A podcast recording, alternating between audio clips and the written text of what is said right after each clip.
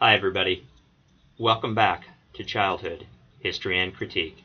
I'm Pat Ryan, and this time I have a conversation with Richard Ivan Jobs, professor of history at Pacific University in the U.S. state of Oregon. Rick is a well decorated historian of European youth and generational relations who has edited or authored three books in the past decade. In our conversation, Rick tells us a little bit about his life as a scholar, what attracted him to the history of youth, and inspired his work. We discussed the concept of transnational youth at length and shared ideas about the ways that globalization is important for understanding modern youth and, in turn, the contributions young people have made to it. We recorded our conversation in July of 2016. I hope you find it as refreshing as I did. Take care. So, are you right now? Are you in um, Aix-en-Provence?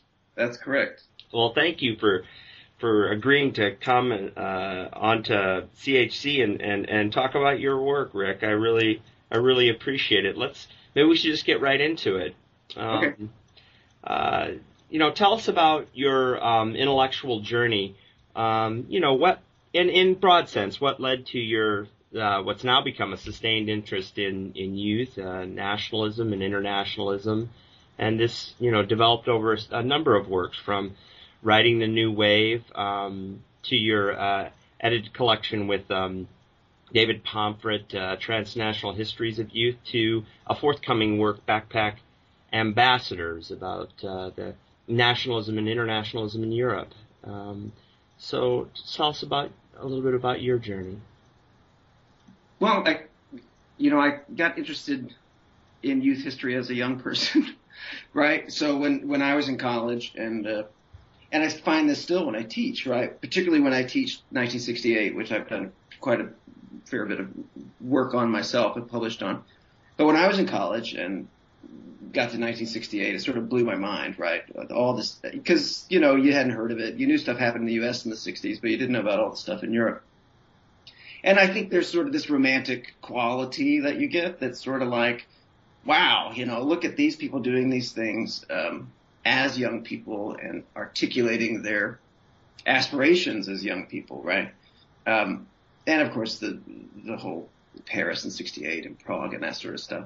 Mm-hmm. And so that sort of is what got me initially interested in it. And then the more I learned about it, the more you realize how, how few people were looking at it. Right. Mm-hmm. So, so I ended up, I went to graduate school and I wasn't sure I was going to work on youth in graduate school. Um, but I ended up quite fortunately at Rutgers University, uh, which is where John Gillis, uh, was, mm-hmm. now retired. And, and there I worked with him and Bonnie Smith and Joan Scott. Mm-hmm. And so, yeah, tremendous, you know, powerhouses of intellect. And they were all very influential on me and very involved in my intellectual development. And so when I was at Rutgers and, and, um, you know, they were all really supportive as well of sort of probing youth as a historical phenomenon, both, you know, Joan, of course, was very interested in sort of the discursive aspects of power and that sort of stuff. And John was more driven by the more traditional social and cultural aspects. Right. And Bonnie was very interested in, you know, the gender and the, and, and the dynamics of the way youth and the adults sort of interacted. And so in graduate school, I just sort of glommed onto that as sort of my niche, kind of, mm-hmm. you know? And just started thinking about it and, and working towards it in that way. Um, I think that's somewhat of a familiar story, you know, uh, an interest coming out of specific relationships uh, with uh, mentors in graduate school, and also then just struck by the political significance of youth in the 20th century um, and some of the dramatic stories. There's a t- tell. I want to get to your forthcoming book, a little later, but let, maybe we could start with um, with the concept of transnational youth, and and there's the there's the collection, but there's also just the concept of the uh, uh, or the phrase transnational youth, and how does um, this concept maybe contribute to older discussions of imperialism, colonialism, globalizations, or or other things that, that I'm not highlighting in, in my in my questions. It's historical significance or historiographic significance. Well, you know when when we think about it, we, I, I think we there's a lot of built-in assumptions, right? So I think we all understand that what we think of as youth is, is of course historically constructed, and what we think of youth in the modern era, it developed, you know, as a social body and as a cultural concept transnationally. Yeah. You know, it, it wasn't isolated uh, within one particular nation state, uh, but instead was primarily Western initially. But, you know, what's happening in North America, what's happening in Europe, you know, even all the discussions about the, you know, the psychological concepts of adolescence, right? Um, that was a transnational development. And, and, and, but, and so there's these ways in which we sort of assume the transnationality of youth, but, but we haven't probed it a whole lot. Is by this do you mean we, we as historians we tend to be trained in terms of the history of nation states and there's a disruption there between this concept and interest in youth and that that housing that we often put around our work. Yeah, absolutely. Right. So, but I mean, this is all breaking apart um, mm-hmm. in various ways, and, and certainly imperial history is the, the, the significant work that's been done in imperial history in the last 15 to 20 years has played a huge part in that. And so th- this came about because I was starting, the, I was deep into the research for my book that's coming out in the spring, Backpack Ambassadors, yeah. and was starting to formulate chapters and really knew that I needed to educate myself about transnational history as a methodology. Mm-hmm. And, um, and, and I was hoping to find something on, you know, youth and transnational history. Mm-hmm. And I, and I wasn't finding anything. And so I was, I'm friends with David Pomfret and I emailed him and I, and I knew because of his, what he was working on, which has just come out as his monograph, Youth and Empire, the transcolonial childhood and what is it in British and French Southeast Asia, something like that. Youth you have it Empire, transcolonial childhood in British and French Asia. All right, there you go. Yeah, so I knew he was deal, grappling with similar things. And so I emailed him and I said, you know, David, I, I, I'm looking for something about transnational history and youth. Um, you know, have you, have you come across anything? And so he responded that he hadn't.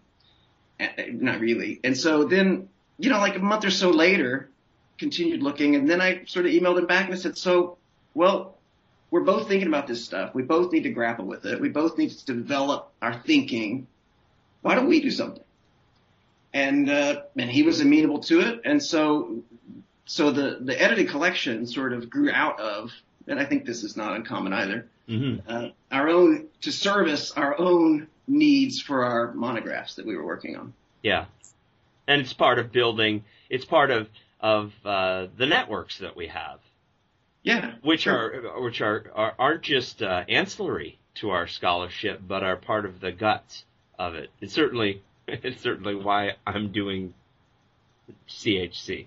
Right. Because the ideas can't be separated right. from the relationships that we have so, with each other. So to go back then to the transnationality of youth is, you know, I think we're missing something pretty huge about the history of youth as an age category as well as a social experience if we don't deal with its profound transnationality. Mm-hmm. And you know, something in the something that comes through in the collection and, and, you know, so many of these ideas were not, they're only developed out of doing the project. That's right. right? Um, they, they, didn't precede it. Um, is, is the ways in which the young themselves in the 20th century particularly understood themselves as being a part of youth as itself being transnational. Mm-hmm. Like they, and, and when you think about it now, I mean, that's, that's the same now, right? Young people don't see themselves as a social body of youth contained within a nation state. I mean, whether you think about popular culture or gaming or, or political activism, right? Yeah. So just, just, just by the sort of self-knowledge of identifying with being youth was itself a transnational act, even if the young people weren't necessarily um, revolutionaries, revolutionaries, or moving around, uh, crossing borders themselves.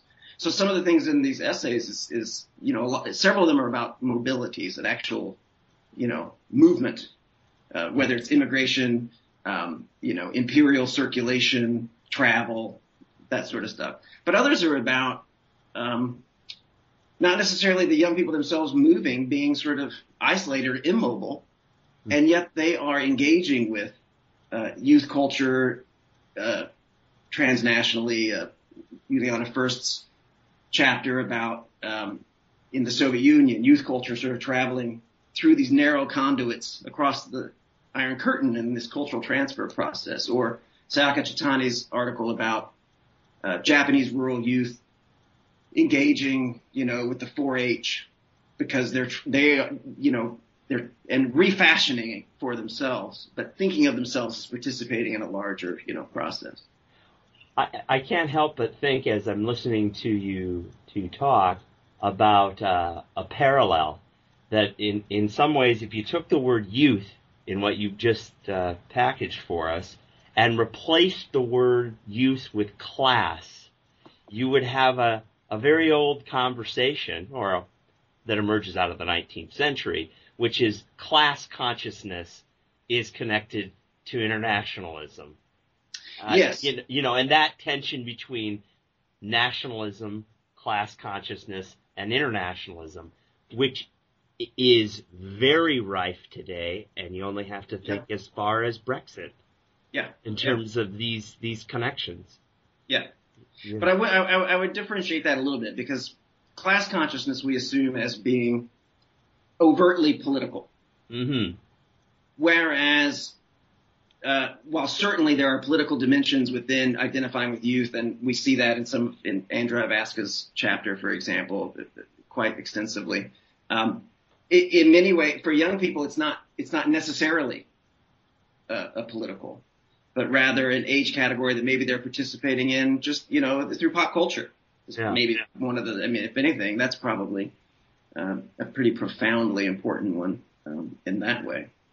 Um, so, yeah, so we, so we wanted to sort of think about how youth is transnational mm-hmm. and to probe that and poke at it and develop it. Um, so in one sense, we're, we're, we're trying to talk to historians of childhood and youth about the transnationality of youth. But we also wanted to try to think about, we want to talk about, talk to transnational historians. Mm-hmm. So on the one hand, youth as transnational uh, among historians of youth and childhood is being explored uh, in particular parameters for, for youth, especially the student activism of the 60s. There's been, you know, quite a lot going on in the last decade looking at that as a transnational phenomenon. But transnational historians themselves, I mean, you would think, uh, you know, there wasn't, there was no like young people in the world. Like they really haven't probed it and thought about it. And so the book ended up being in a transnational history series rather than a youth history series. And the series editors, Rana Mitter and Akira Iriye, were like terribly excited, you know, when, when they got it and and very pleased with the quality of it. In fact, they they convinced Palgrave to um, to let us have a greater word count per chapter because they just they they thought the the quality of the of the work itself merited um, you know a little bit greater density than what Palgrave usually uh, allowed. Um, so so I think there's a lot that historians of youth have to say to and contribute to the history of, of or, or rather to transnational history and for transnational historians. Thinking about, you know, we, you and I, people maybe who are going to listen to this, are quite accustomed to using age as an analytic category, right? Comparable to race, class, or gender.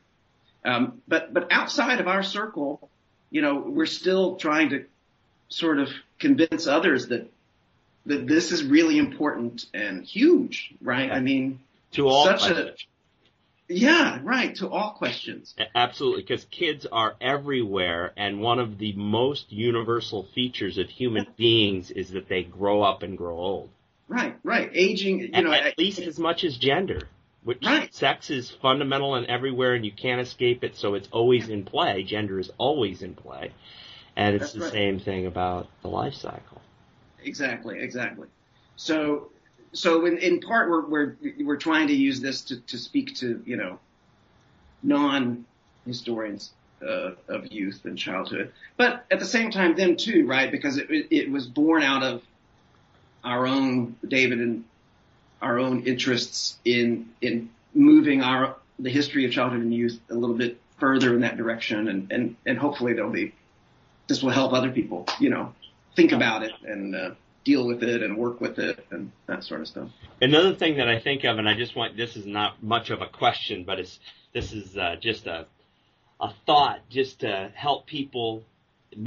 Give. I just want to open a door for you to give different examples, and I'm thinking of one that is um, it's political, but it's also part of popular culture, and it's a it's a personal it's a personal story. I read an article. I was at the uh, Horrible Histories conference, the launch of the Children's History Society in London. Uh, uh, just just last month, and uh, I stepped out as as people do, just kind of you need a break from the conference, and I had just gotten a an email from a friend, uh, Jonas uh, Qvarsebo, uh, who is a historian in, uh, of childhood and youth and education in uh, Malmö, Sweden. And he wrote a book a number of years ago with a friend that he grew up with on punk culture in Sweden. Uh-huh. And Right. this was an English article that I could, you know, get. And he said, "I know you've been waiting for this." And so I read it. I just sat in the sun there, uh, in a rare sunny afternoon in London, and and read this article. And it starts out with a, a concept. He said, you know, he says, you know, I'm from Norrköping, and Norrköping, Sweden, is an industrial town that goes through a Rust Belt problem in Yeah. the 1970s, as and as many places in the world did. And uh, there's a particular social democratic response to that problem in Sweden. And but we were on the periphery. The core was London and New York, and what was happening that we cared about was rock and roll. Yeah. Right now, I well, grew up in you know, that's part of my interest in youth history too. Yeah. Exactly. So I grew up in Omaha, Nebraska, and I was on the periphery too. And the center was London and New York. Oh yeah. And so here we are, uh, uh, growing up, you know, a long way apart in many ways, but in terms of of of uh, the reference points of his article, in terms of the bands and the music and and the analysis that he was going through, in terms of the specific practices and the representation, I knew that all. I knew all of that. That wasn't foreign at all.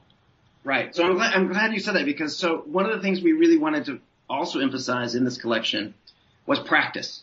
Yeah. That is that that what was defining young people's youthfulness, right? Yeah. Is is their practice of what they were doing and thinking and and, and identifying, right? You've been listening to a conversation with Richard Ivan Jobs on childhood, history, and critique. Recorded July 2016. Part 2 of the conversation can be found on the website of the Society for the History of Children and Youth.